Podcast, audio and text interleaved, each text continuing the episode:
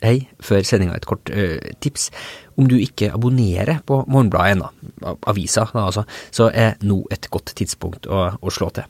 Om du ø, tegner deg opp på et tremåneders abonnement akkurat nå, så får du nemlig 40% avslag.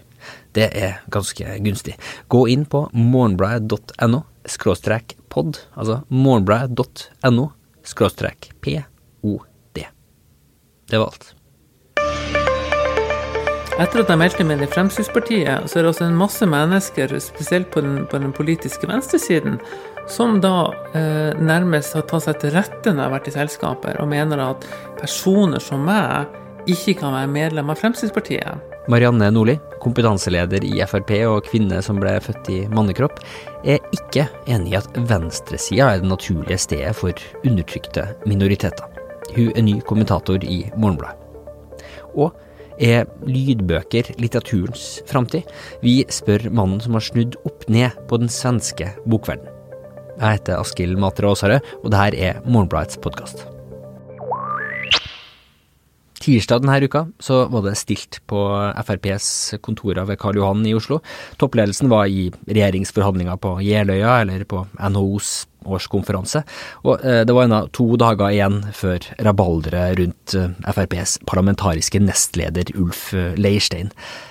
Men Marianne Nordli, kompetanseleder i Frp og ny spaltist her i Morgenbladet, var på plass.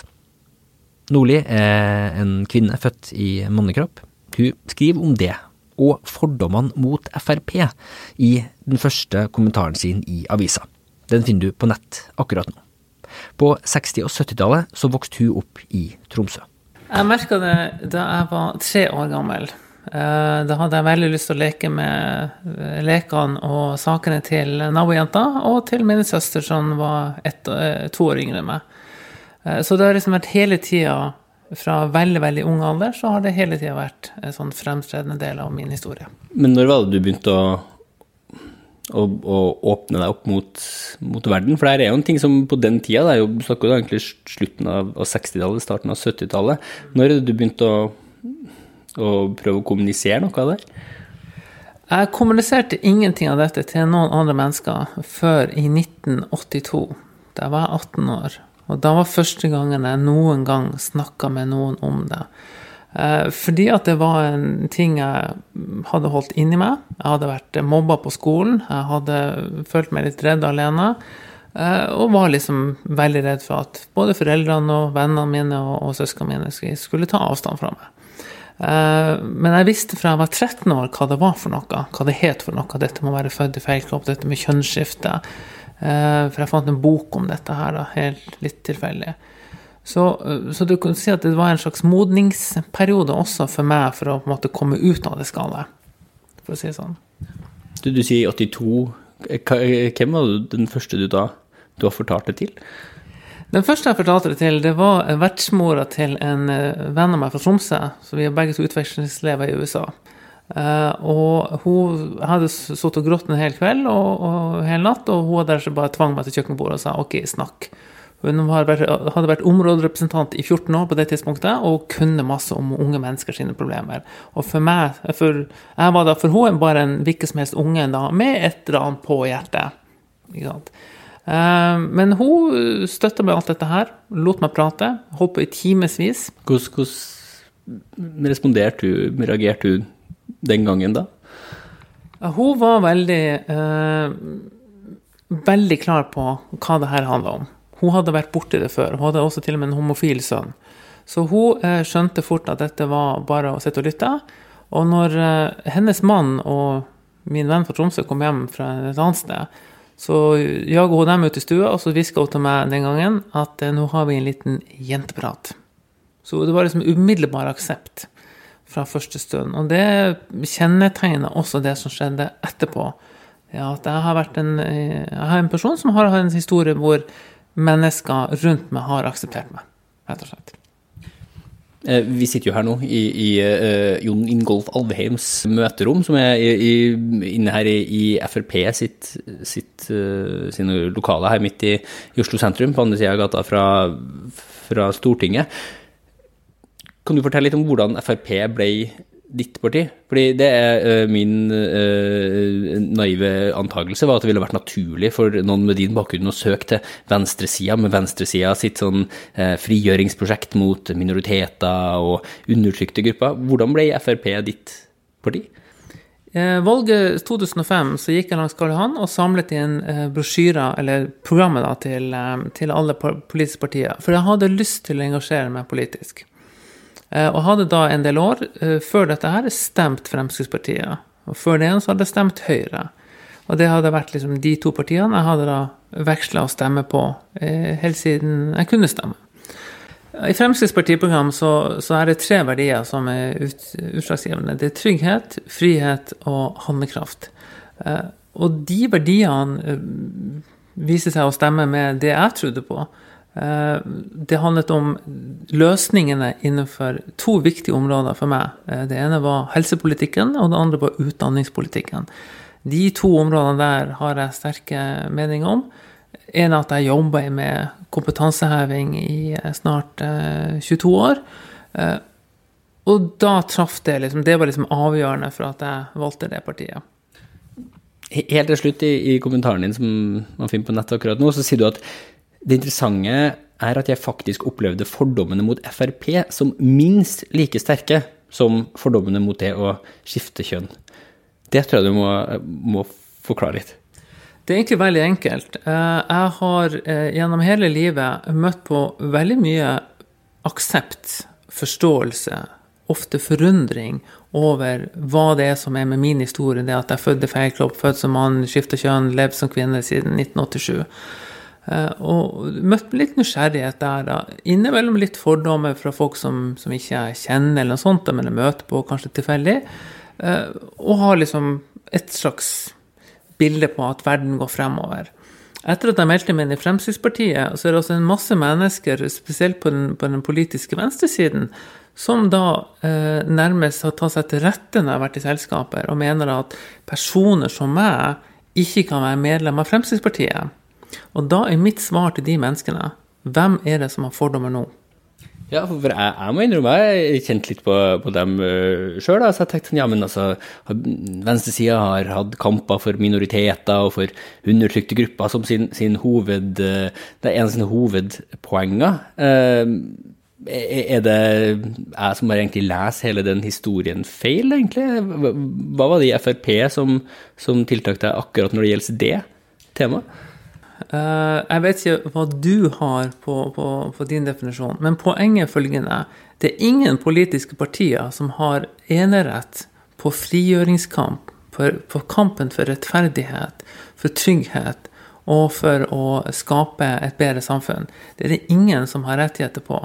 Den politiske venstresiden har med rette i mange mange år hatt eh, sterk deltakelse i den type samfunnsdebatt.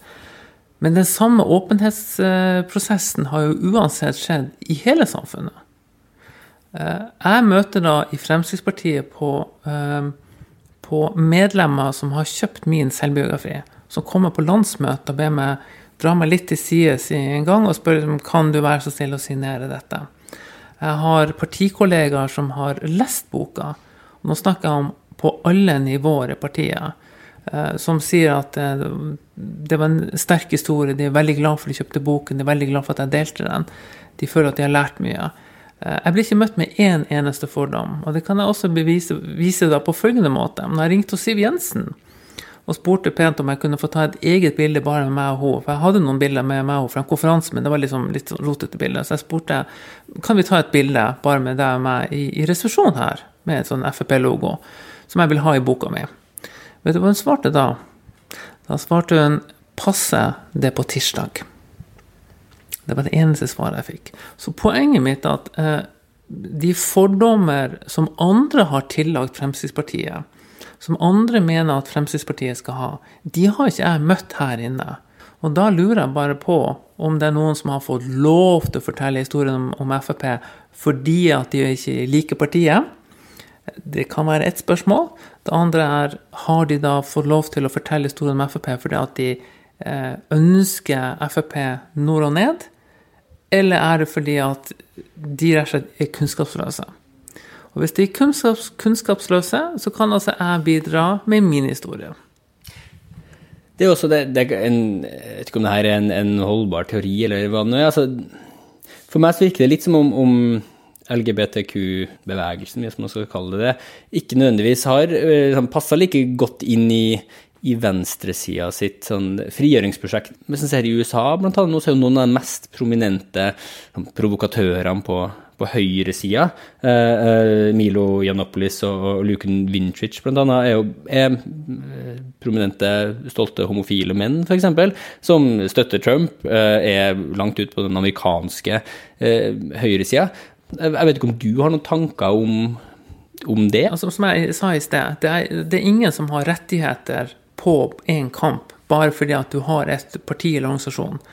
Eh, og så er det sånn at eh, hvis, hvis, den politiske venstresiden på en måte mener at de eier den, så har de faktisk feil.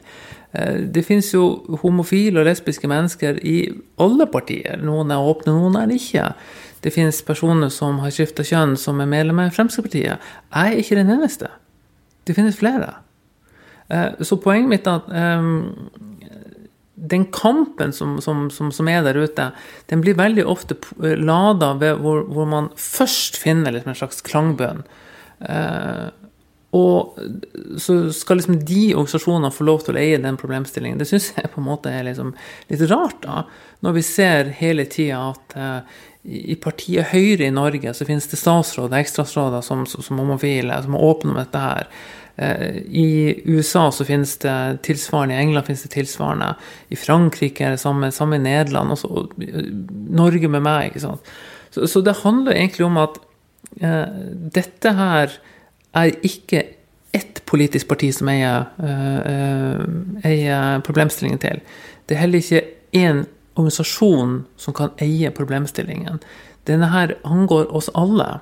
Det handler om at en person som da enten homofil, lesbisk eller bifil eller, eller født i feil kropp, eller hva det er for noe, har da rett på å bli møtt med forståelse og aksept, uansett hva de gjør.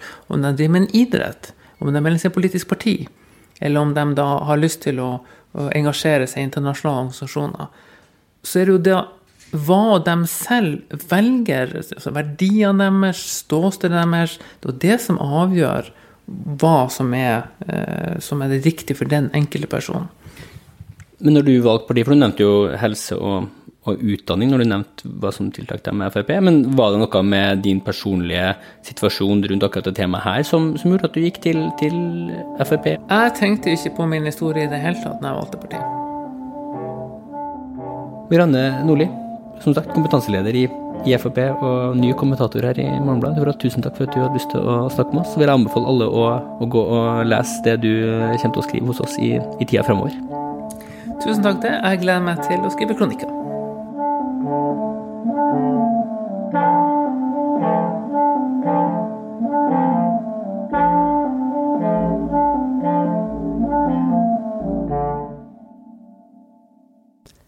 Du som uh, hører på podkast, er nok litt over middels interessert i lydkultur, og på den fronten så skjer det store endringer akkurat nå. Og her i Norden så er det mye på grunn av én mann. Så det var jo det som var utgangspunktet, at jeg drømte om å ja, hitta en riktig bra idé liksom, som skulle funke. Da hadde jeg noen ulike kriterier. Det skulle være konsumentprodukt, det skulle være teknikkbasert, og så ville jeg at det skulle være i noen form av nisj. Og så skulle det være en produkttyp som jeg kunne stå for og, og tycker om selv. Liksom. Um, och, eh, och det gikk jo litt andre branscher, bortspel og sånt her var ingenting jeg kände skulle være relevant for meg, for det er inget intresse for meg. Og gambling tycker jeg ikke om liksom, rent principiellt. Så, att, eh, så då det med at jeg begynte började lyssna på ljudböcker selv. Det her er Jonas Tellander. Han er sjef for det svenske lydbokselskapet Storytel, og en av de mektigste personene i nordisk eh, bokbransje akkurat nå. Uh, han var altså ikke noen overvettes stor litteraturfantast sjøl, men i 2005 så fikk en helt nøktern businessanalyse, som han jo beskrev her, eh, han til å satse på lydbøker. I lang tid så, så det ut som om, om lydbøker bare skulle være en nisje, men de siste årene så har det virkelig eksplodert. I 2016 så kjøpte Storytel opp Sveriges eldste og nest største forlag, Norstedts. De har begynt å omkalfatre hele den svenske bokbransjen. I ukas utgave av Morgenbladet så kan du lese en reportasje om det her. Og her i podkasten skal du få høre noen utdrag fra samtalen jeg hadde med mannen som står i sentrum for denne omkalfatringa. Jeg møtte Telander i um, Storytels nye lokaler, som passende nok er den gamle trykkerihallen til Norstedts forlaget. Terlanders Telanders Storytel var veldig tidlig ut med å tilby strømming av bøker, heller enn å la kjøpere laste ned hver enkelt bok de kjøpte. Grunnen til det var nokså tilfeldig tilbake i 2005, forteller han. Grunden till att det blev strömming det var egentligen det, det hänger ju samman med att det inte finns något minnesutrymme på mobiltelefonerna. Så det gick helt enkelt inte att lasta ner och, och lagra ljudfilerna. Så det var egentligen det som var grunden, en teknikbegränsning som gjorde att vi var tvungna till att uh, satsa på strömming. Liksom. Och, då, och då blir det ju samtidigt så blir det då att när det då är strömning, eh, ja, men då finns det ju ingen grund till heller att sälja böckerna styckvis. Därför att du kan ändå inte gömma någon kopia av boken själv. Så varför ska vi sälja den till dig när, när vi inte kan ge dig någonting som du kan spara och, och äga själv? Och det var ju så abonnemangsmodellen föddes. Så att allting följde ganska naturligt ur liksom de, de tekniska förutsättningarna som fanns eh, 2005. Kritikken som har vært retta mot lydbøker, er at uh, bare er visse typer litteratur som, som gjør seg høyt lest, og at mye av kvalitetslitteraturen vil falle utenfor. Forfattere som Morgenbladet har, har snakka med, mener at Storytel fokuserer altfor mye på ja, stories, altså drivende page-turner-historier. Visst, det är, väl, det är väl lite så här att tittar man på den typen av stories som generellt funkar väldigt bra som, som, uh, som lyd så ligger de ganska nära den typen av stories eller böcker som man ger ut som lommeböcker eller pocketböcker. Uh, och, uh, så det är mycket krimi, det är mycket romance, det är mycket feelgood och liksom den typen av romaner som, som kanske inte är djuplodda. Men även liksom lite smalare litteratur, eller smalare men ändå massmarknadslitteratur som till exempel Elena Ferrante funkar liksom stadigt väldigt bra som lyd faktiskt. Eh, och, eh, och andra liksom, berättelser. Men visst, det, går, det är lite mer så att det är Lommeboken som är den typen av stories som är, funkar bäst som ljud än kanske de väldigt, väldigt smala nischade eh, höglitterära verken. Liksom. Debatten som har gått i Sverige den siste tida, er hvordan forfattere kommer ut av denne storstilte overgangen til lyd. I, ifølge bransjetidsskriftet Svensk Bokhandel så er prisen forfattere får per hørte bok nesten halvert sammenligna med for to år siden. Dette er bl.a. fordi prisen på et abonnement på Storytel og, og andre bokstrømmetjenester forblir den samme uansett hvor mange bøker abonnenten hører på. Når lyttere begynner å høre på flere bøker, så blir det mindre penger som kan deles ut til hver bok. Tillander uroer seg ikke over det her. Så lenge veksten i lydbøker fortsetter, så kommer det til å bli mer penger til forfattere alt i alt, mener han. Så til syvende og sist så er det jo egentlig de intäkterna som man får som författare via sitt förlag, eh, totalintäkterna under ett år som, som är det som betalar mat, som betalar hyra och som gör att man vill fortsätta satsa på en karriär som författare. Mm. Och tittar man på den svenska bokmarknaden så för första gången på 15 år så växer nu, eller 13 år, man sänkte momsen 2003. Då hade man en spike, en peak och sen så har det liksom stadigt gått svagt neråt med några procent om året. 2016 för första året så ser vi nu 2016 och säkert 2017 också att den här trenden är bruten och innebär en ökad försäljning av eh, total, totala intäkter för bokförlagen. Det är på grund av? Och det är på grund av, av att vi lyckats liksom nå en ny publik och få folk att betala mer pengar totalt sett för att konsumera böcker i Sverige. Så det er den viktige frågan egentlig, at vi ser den tydelige trenden. Men samtidig, så, så vidt jeg forstår, så er jo eh, det forfatterne får ut fra det som står til, har jo falt om det var med 40% på Nei, de, de, de belopp, pengebeloppene som forfatterne får ut, øker. Spesielt blant de som, då, som, som då fungerer bra som, eh, som ljudbok, og som selger bra som ljudbok. Men totala, in, totala til så författarpoolen, författarkollektivet ökar ju.